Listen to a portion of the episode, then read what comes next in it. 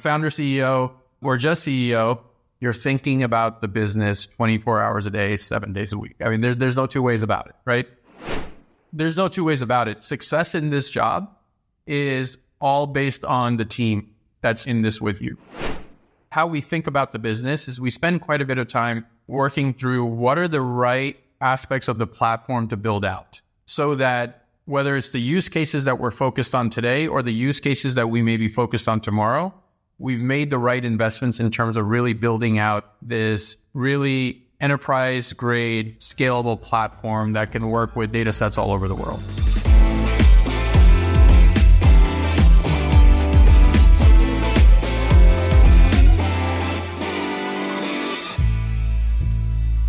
Hello, everyone, and welcome to FinTech Leaders, coming to you from New York City. I'm your host, Miguel Armaza, and I'm a co founder of Gilgamesh Ventures, a venture capital fund that backs early stage FinTech entrepreneurs in the US, Canada, and Latin America. If you enjoyed this conversation, I invite you to leave a review on Apple Podcasts, Spotify, or wherever you get your shows so more people can learn about FinTech leaders. In this episode, I sit down with Salman Syed, CEO of Fidel API, a global financial infrastructure platform that helps build programmable experiences at the moment a transaction occurs on any payment card. They are backed by Bain Capital Ventures, Nyca Partners, QED, Citi Ventures, and Commerce Ventures. Prior to Fidel API, Salman spent over a decade in leadership roles at MasterCard and Marqeta. In this episode, we discuss how Fidel API is unlocking new products and technologies by accessing and leveraging real time transaction data, key trends that are shaping the future of financial services, challenges and advantages of building a global firm with employees and customers around the world, and a lot more. Salman, welcome to FinTech Leaders. Good to see you, man. Miguel, great to see you as well. Thanks so much for having me. Yeah, I'm, I'm, I'm excited. Unfortunately, we're not doing this in person like in the past over over coffee on a sunny New York day, but you know, it's good to see you. Salman there's a lot that we're going to talk about. I think people want to learn more about Fidel API and all the great things that you are doing. But I want to start by zooming in a little bit on your fintech and financial services experience. Because correct me if I'm wrong, but since 2012, you've been in the industry, right? Initially at MasterCard, and then you've had other interesting gigs. So tell us about your fintech journey and then what has been the biggest change over this last decade plus?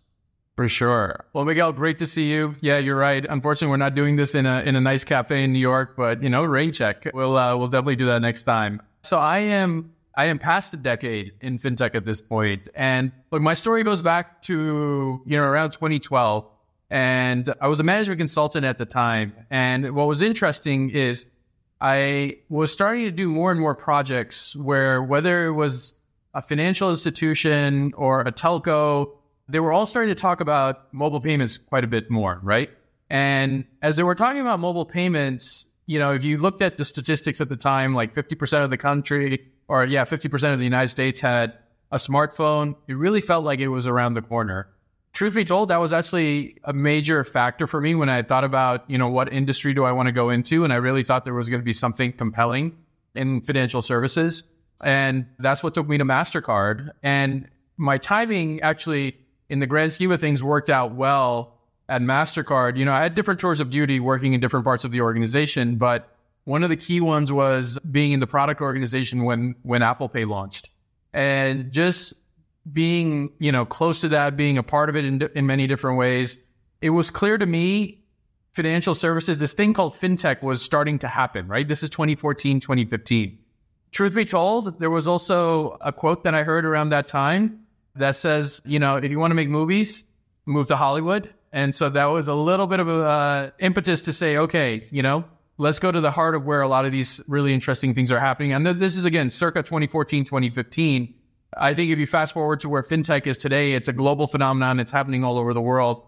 But that was a big part of me going from New York to San Francisco. And, uh, you know, here I was, you know, I spent a little bit more time with MasterCard, but ultimately ended up meeting the early team at Marqeta. And that is actually, I think, really where my journey starts in terms of jumping in, spending time building a business with some great folks, uh, Jason Gardner, Amaury Dahan, and, you know, spent about six years there working on building, you know, what everybody I think in the fintech world clearly knows now as Marqeta Modern Issuer Processor. And then I think on the heels of that journey, you know, I think we'll probably talk about a little bit more, but we're still in the early innings of where fintech is going, how far financial services are going to continue to evolve.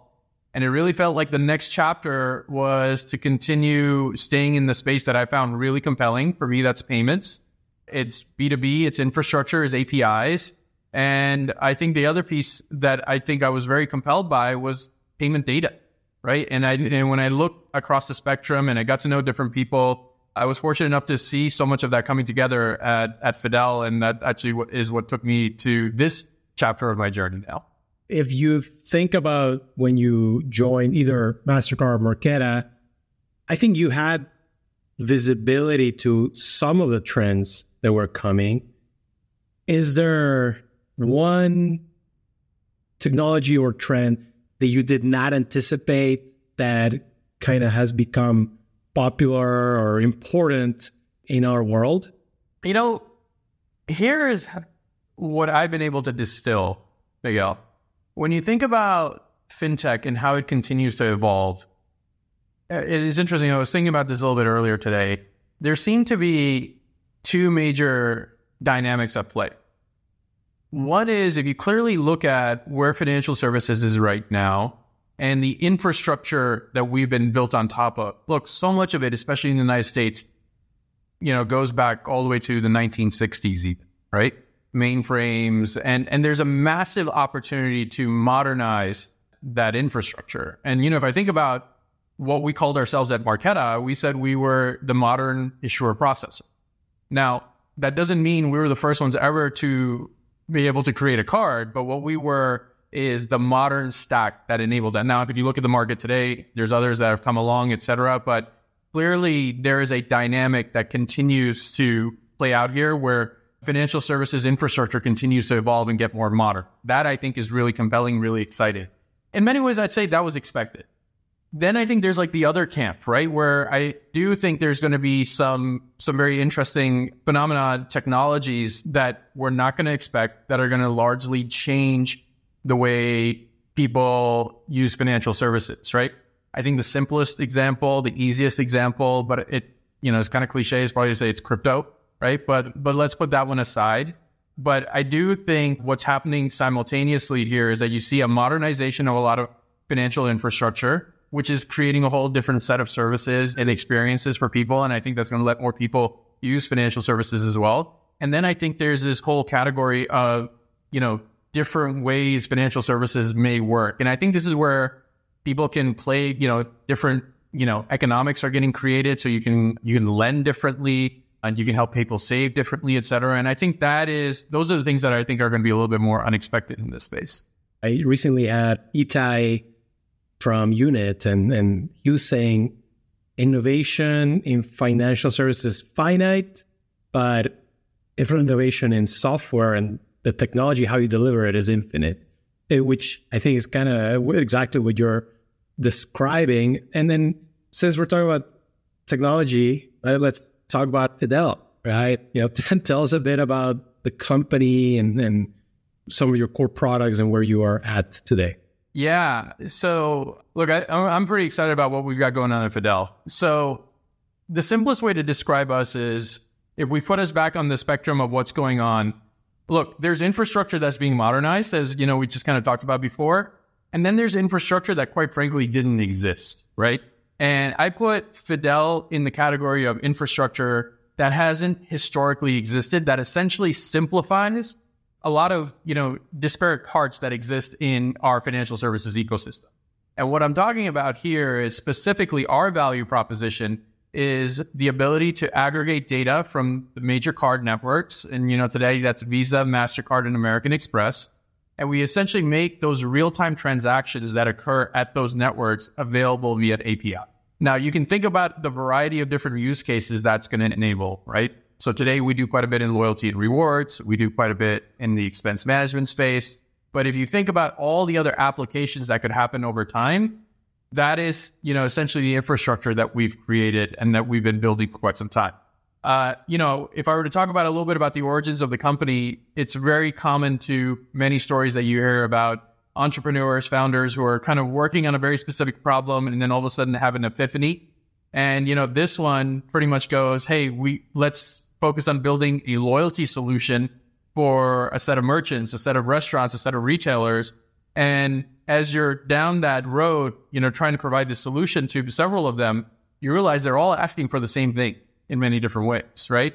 And you realize that the answer is actually not these vertical solutions that you're providing them, but actually doing something that's a lot more horizontal in nature, right? And that essentially it became kind of the birthplace of saying, okay, what we're really looking to build here is the ability to power multiple products with this application of like being able to capture real-time transaction data. And that essentially is what led to, you know, kind of the clarity in terms of exactly what the business needs to be and what we set out building several years ago. We were born in the UK, but are very global in nature. We have a very large footprint in Portugal, actually. So Europe obviously is is kind of our mainstay, but today also have a very strong presence in the United States as well, which is obviously where I'm located. I envy you that you get to go to Portugal for work. As so will be 300 days of sunshine, right? So it's uh, as good as it gets. You you mentioned that you you've learned clearly along the way. The company has learned from, I guess, listening to the customers. Take us through some of the use cases that your customers have developed. Because I imagine once you empower a ambitious creative developer with new data, new tools, information, some interesting magic can happen. So I'd love to hear about that. Look, specifically on Fidel and some of the use cases that we're powering, again, we're, we're talking about, let, let, us stick with loyalty and rewards, I, I, think is, you know, a simple one. And I think I'll, I'll talk about expense management too. Now, if you think about loyalty and rewards, I think the simplest way to think about it is we are essentially providing you know, one of our customers who may be running a loyalty program, the ability to essentially listen to the cards that are associated with their customers. And so as a result of that, you know, a, a loyalty provider may want to provide some very specific offers. And if you look at a lot of the different solutions that are out there today in terms of how you can actually use some of those, uh, actually take advantage of, you know, one of the offers that somebody's presenting you, look, it can actually be a very complex process. I don't know if you've ever seen it. You go into a banking app, you have to click on a specific area, you have to link some very specific offers, things of that sort, right? So it can be very cumbersome. Essentially, what we are providing is, again, we're a set of APIs. So ultimately, how our customer wants to present the experience is up to them. But the core capability that they're getting from us is the ability to essentially listen to that card with the consent of the cardholder, right? And that's a very important aspect when you're dealing with data. But essentially, when that card is being used at a specific retailer, specific restaurant, specific merchant, you are essentially creating the ability to say, hey, listen, cardholder, you don't need to do anything different. I can actually see when that transaction occurs and I can reward you, right? And so I think that is something that, you know, our customers find very exciting. It enables them to, again, use this as an input to create different types of experiences on top of it. I'll give you one example. I was with a customer last week, and what he does is when he sees this happen, he actually sends a notification to his customer and says, Hey, listen, I know you bought a $4 coffee, but eh, we're only going to charge you $3 and $1 is on us, right? And you get to delight your customer in some very interesting and compelling ways. So that's just a very simple example of some of the things that we do with some loyalty providers that, you know, are obviously using our platform to, to power their services. Are there some industries that are more prone in, in using Fidel? Where are you seeing your customers come from? Yeah, eh, great question, Miguel. So, what I would tell you is this if you think about the applicability of real time transaction data, right? I mean, you and I could probably spend the next two hours just having a conversation on that, right? And what I will tell you is how we think about the business is we spend quite a bit of time working through what are the right aspects of the platform to build out, right? So that whether it's the use cases that we're focused on today or the use cases that we may be focused on tomorrow, we've made the right investments in terms of really building out this really enterprise grade scalable platform that can work with data sets all over the world, right? In the near term today, we are focused obviously on loyalty and rewards and expense management. But think about some other places, right? Lending, there could be a very interesting use case of how to use real time transaction data and lending.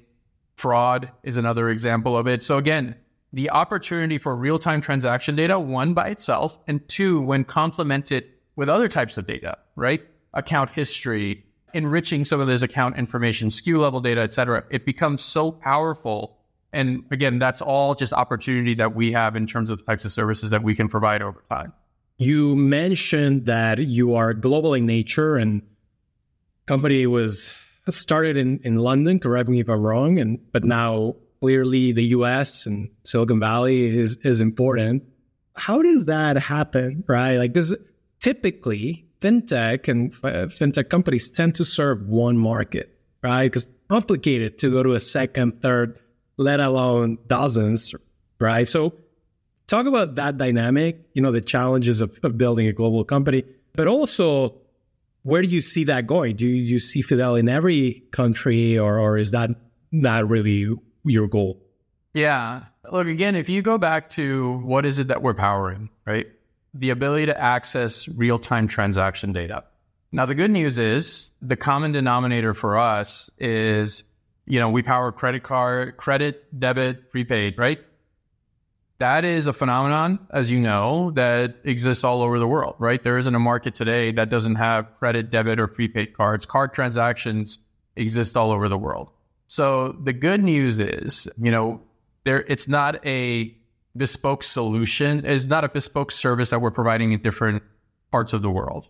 What's also very unique about us is that we've also started by partnering with the largest payment networks and you know the largest and only payment networks, right? If you think about it, Visa, Mastercard, American Express. Now, of course, many regions have local networks as well, and that's obviously something that we will continue to evolve to over time. But I think one big advantage that we have as we think about going global is that we work with very global organizations that already have that level of footprint. And by providing that infrastructure, that software layer on top, we are essentially being able to provide a normalized service in multiple markets all over the world. Now, the challenge is when everything's an opportunity, what's really the opportunity, right? And so for us, the name of the game is really focus, right? And today we largely focus on the US, Canada, UK, Ireland, right? I mean, we have a few programs in different other in other parts of the world, but where we think about where we're going to continue to make a good amount of investment, it's really going to be those core markets. But yeah, but I think that's something that we are very fortunate to have as a unique advantage in that, you know, the service that we're providing sits on top of a set of providers that are very global in nature to begin with. And as we work with them, we can actually very much leverage their global footprint as well. Yeah, it makes sense. You get you get someone like I don't, I don't know if they're your customer or not, but you get someone like Uber, and a lot of that technology is just built in in the valley and it's applied in their network of hundreds of cities, right? Exactly. And look, think, if you think about it, like the vast majority of payments, I don't know for a fact, but I would, I would venture to say most of the transactions that happen on Uber are credit cards or debit cards, right? For for the most part. Well, you know, those credit cards, debit cards typically are Visa, MasterCard, or American Express, right? And so if we by, you know, by definition have those, you know, we've done the work to really integrate with those platforms consistently all over the world. That gives us the ability to really power that type of solution in multiple markets. So one thing that is is interesting for for the audience is many people listening aspire to run a company one day or or maybe they're doing it. What, what are some of the key lessons that you've learned on the chair of the CEO, right? What has been kind of the most striking thing that you've learned? Yeah, I was actually, you find yourself reflecting on these types of things on, on a very regular basis, right? Which is, what do I feel like I'm doing well? And what are the things that I need to continually focus on? Or at least that's maybe something I, I can say about myself. I, I spend a lot of time just, you know, thinking about that. And look, Miguel, for me, I, I, think it really comes down to, you know, as, as I've been sitting in this job, there, there's two major things that I've been that I've been realizing are very core to how I do it and what's going to be important for me as I continue to move forward. And and I one is relatively personal, the other one's definitely, you know, core to the success of the job. And I think the personal one is it's a job that and there's no different than a founder, right? But, you know, founder CEO or just CEO, you're thinking about the business 24 hours a day, 7 days a week. I mean, there's there's no two ways about it, right? And, and many, many would argue that's a really good thing. I would argue that's a good thing as well. But I think what's very important is that you got to build the mental practice of compartmentalizing, right? Which is you're in the business when you want to be in the business, but you know how to actually park it and then actually say, okay, I'm going to actually disconnect because actually it's good for you to refresh from that perspective. So I would say of all the jobs that I've ever had, right, this is the one that is the most all consuming from a mental standpoint. And I think that's okay, but you got to be able to know how to control it. So I, I, would just I would just offer that up from a personal perspective. I'd say from a professional perspective, look, there's no two ways about it. Success in this job is all based on the team that's in this with you, right? And again, I'm probably not saying anything that you haven't heard before, but it's only when you're truly in it. And you know, you and I have had versions of this conversation as well. Who's on the team? Who's helping you? All that, and you just know how far you're going to be able to get, what you're going to be able to accomplish as a group is the way this is going to occur, right? Yes, it's your job to help break ties. It's your help to set direction when necessary, but you are going to go so much further with the right team around you. It's that it's that it's that old saying, right? Uh, you've probably heard it before, which is, "Do you want to go fast, go alone. If you if you want to go far, go together." So I think that's absolutely key and something I spent a lot of time on. Speaking of which, how would you describe your your team culture? This is a fun one, I have to tell you, right? And and I'll tell you why it's a fun one because there's a few different dynamics in play, right? And the the dynamics in play that I really want to talk about is our geographical footprint? If I just look at just my leadership team alone, we have folks from the US, we have folks from the UK, we have folks some from Portugal as well, right? And I think what's really fun about that in many ways is that inherent from where you come from. Forget your your functional orientation, right? You've got you know the head of sales, and then you've got the head of engineering and the head of people, et cetera. You have all these different vantage points that just come from like the different functional disciplines that they bring. But if you then layer on, well, how do I think about doing business? How do I think about building a business from these different parts of the world? I think it actually has created a really interesting phenomenon that I think that we have going on at Fidel. Look, for me, you know, uh, if I just compare it to some of the other experiences that I have, of course, Mastercard's a very global organization. Marqeta, you know, very much dominated, you know, spend majority of our time in the U.S., but we had expanded to other parts of the world. But what I think is just very inherent about how we operate Fidel is that we're very global first. I have in my in my own personal experience, I know the holidays in in the UK. I know the holidays in Portugal. King's coronation was an interesting thing to just keep in bear in mind in May, for example. But why am I telling you all this? Look, I actually think it puts us in a very unique place to really appreciate our different vantage points and our different perspectives. And I think in like as a combination of that, I think is actually leading to quite honestly very different vantage points on problems, which I think are ultimately going to lead to better outcomes for the business. What is common amongst everybody, right? And something that I really try to instill is empathy for the customer, right? So irrespective of where you're coming from, how much are we thinking about our customer? How do we make our customer as successful as possible. And I think ultimately that is going to be core to you know how we continue to evolve that culture over time, irrespective of where people are. Yeah, you, you talk to company leaders and they love talking about culture. Yeah, you realize how important it is.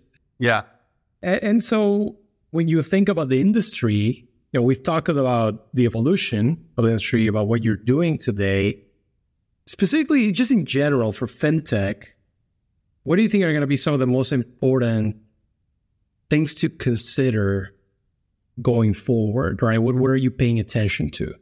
You know, if I think about where things are right now, Miguel, I think there's a little bit of, I mean, let, let, let's call it what it is. It's, it's get back to basics, right? And I think one of the big things to think about when it comes to fintech, financial services, you know, if you look at really what was going on over the last couple of years, ultimately, what was that business model that you were ultimately anchoring on, right?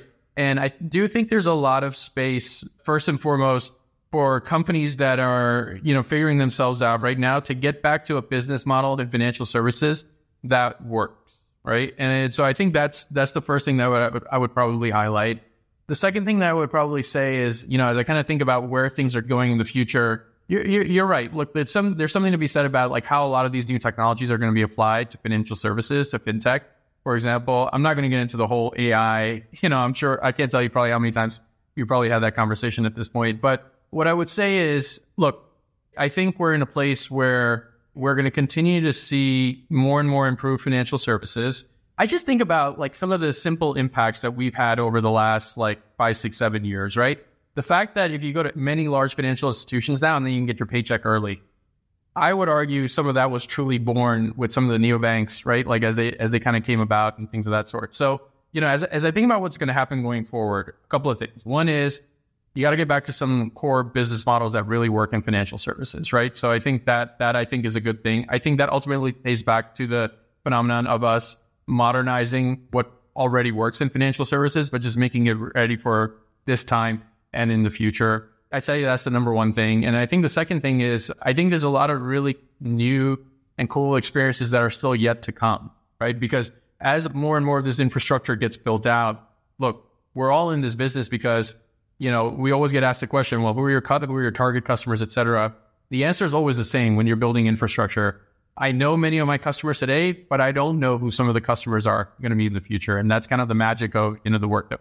And I think that's related to something that you and I were talking about before recording, and that's this is very fresh in our minds. The report that just came out, and I think is QED and is it BCG? At least, yeah. Yeah, and, and shows how we're still in the early innings. And one of the stats was that fintech is only 2% of the market cap of our industry.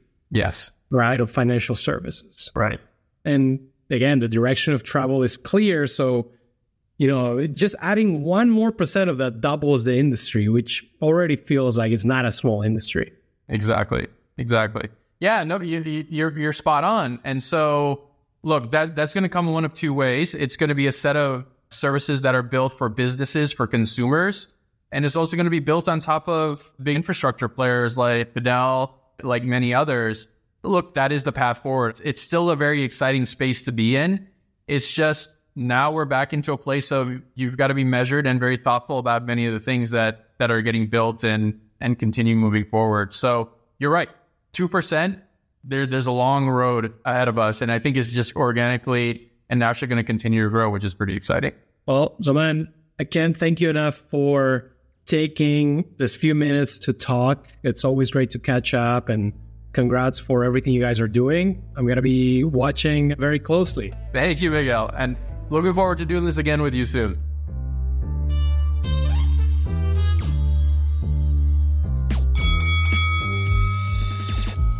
Thanks for tuning in. I hope you enjoyed this great episode with Salman, CEO of Fidel API.